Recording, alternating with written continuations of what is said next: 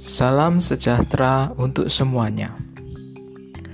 Sebelum memulai aktivitas hari ini, mari kita mendengarkan renungan penguatan karakter dengan topik kejujuran. Ayat renungan kita diambil dari kitab Amsal 3 ayat yang ke-32. Amsal 3 ayat 32. Karena orang yang sesat adalah kekejian bagi Tuhan. Tetapi dengan orang jujur, ia bergaul erat. Saya ulangi, karena orang yang sesat adalah kekejian bagi Tuhan. Tetapi dengan orang jujur, ia bergaul erat. Kita mengingat dari ayat tersebut bahwa Tuhan bergaul erat atau akrab atau bersahabat atau berkomunikasi. Tuhan senang untuk menyampaikan firman-Nya kepada orang yang jujur.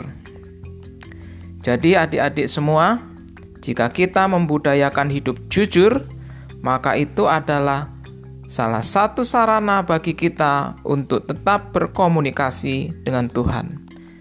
Siapakah di antara kalian yang rindu berbicara, rindu bertutur kata dengan Tuhan Pencipta kita, mari kita budayakan untuk bersikap jujur.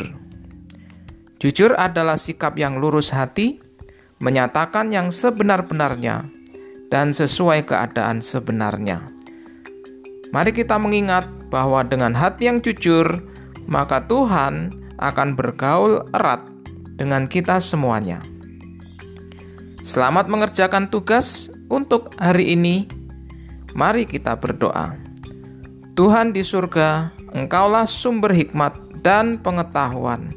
Bantulah saya untuk mengingat kembali akan pembelajaran yang telah saya pelajari.